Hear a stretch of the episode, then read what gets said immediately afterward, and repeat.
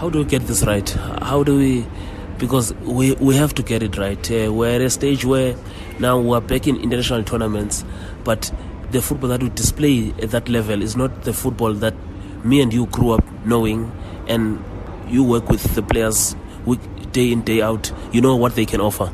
I think there's there's there's there's, there's too many egos within the South African administrations, uh, South African coaches. There's too many egos, and uh, there's too few people who who want to admire a certain person and say that is the best administrator we have.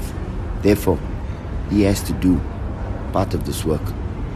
That is the best football that has been run in our country. It's made the, the most success. Why?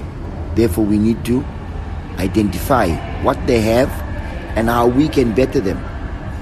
Uh, and that's my problem: is that we have too many egos in our, in our, in our, in our, in our, in our society at the moment. For example, uh, I envy Pitso Mosimane.